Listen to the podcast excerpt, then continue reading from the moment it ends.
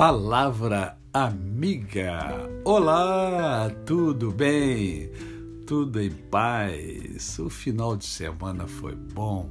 Espero que sim. Espero que você tenha curtido a sua família nesse final de semana, tenha se alegrado, tenha sorrido, não é verdade? Hoje é mais um dia que Deus nos dá para vivermos em plenitude de vida, para vivermos com amor, com fé e com gratidão no coração.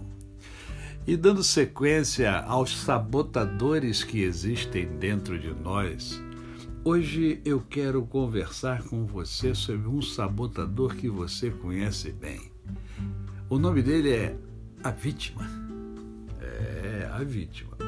A vítima quer que você se sinta emotivo e temperamental como forma de ganhar atenção e afeto. Não tem hora que nós fazemos isso? É, só que a vítima, quando está num grau muito elevado, exagera. É, ela resulta em um foco extremo em sentimentos internos, principalmente aqueles que são dolorosos. E pode muitas vezes resultar em uma tendência a se martirizar. As consequências são que você desperdiça sua energia mental, e emocional, e os outros se sentem frustrados, impotentes ou culpados de nunca conseguirem fazer você feliz por muito tempo.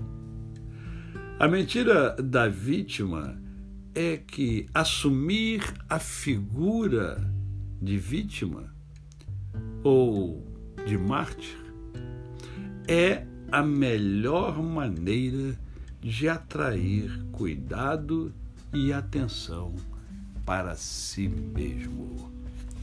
Lembro a vocês que todos os sabotadores estão dentro de cada um de nós.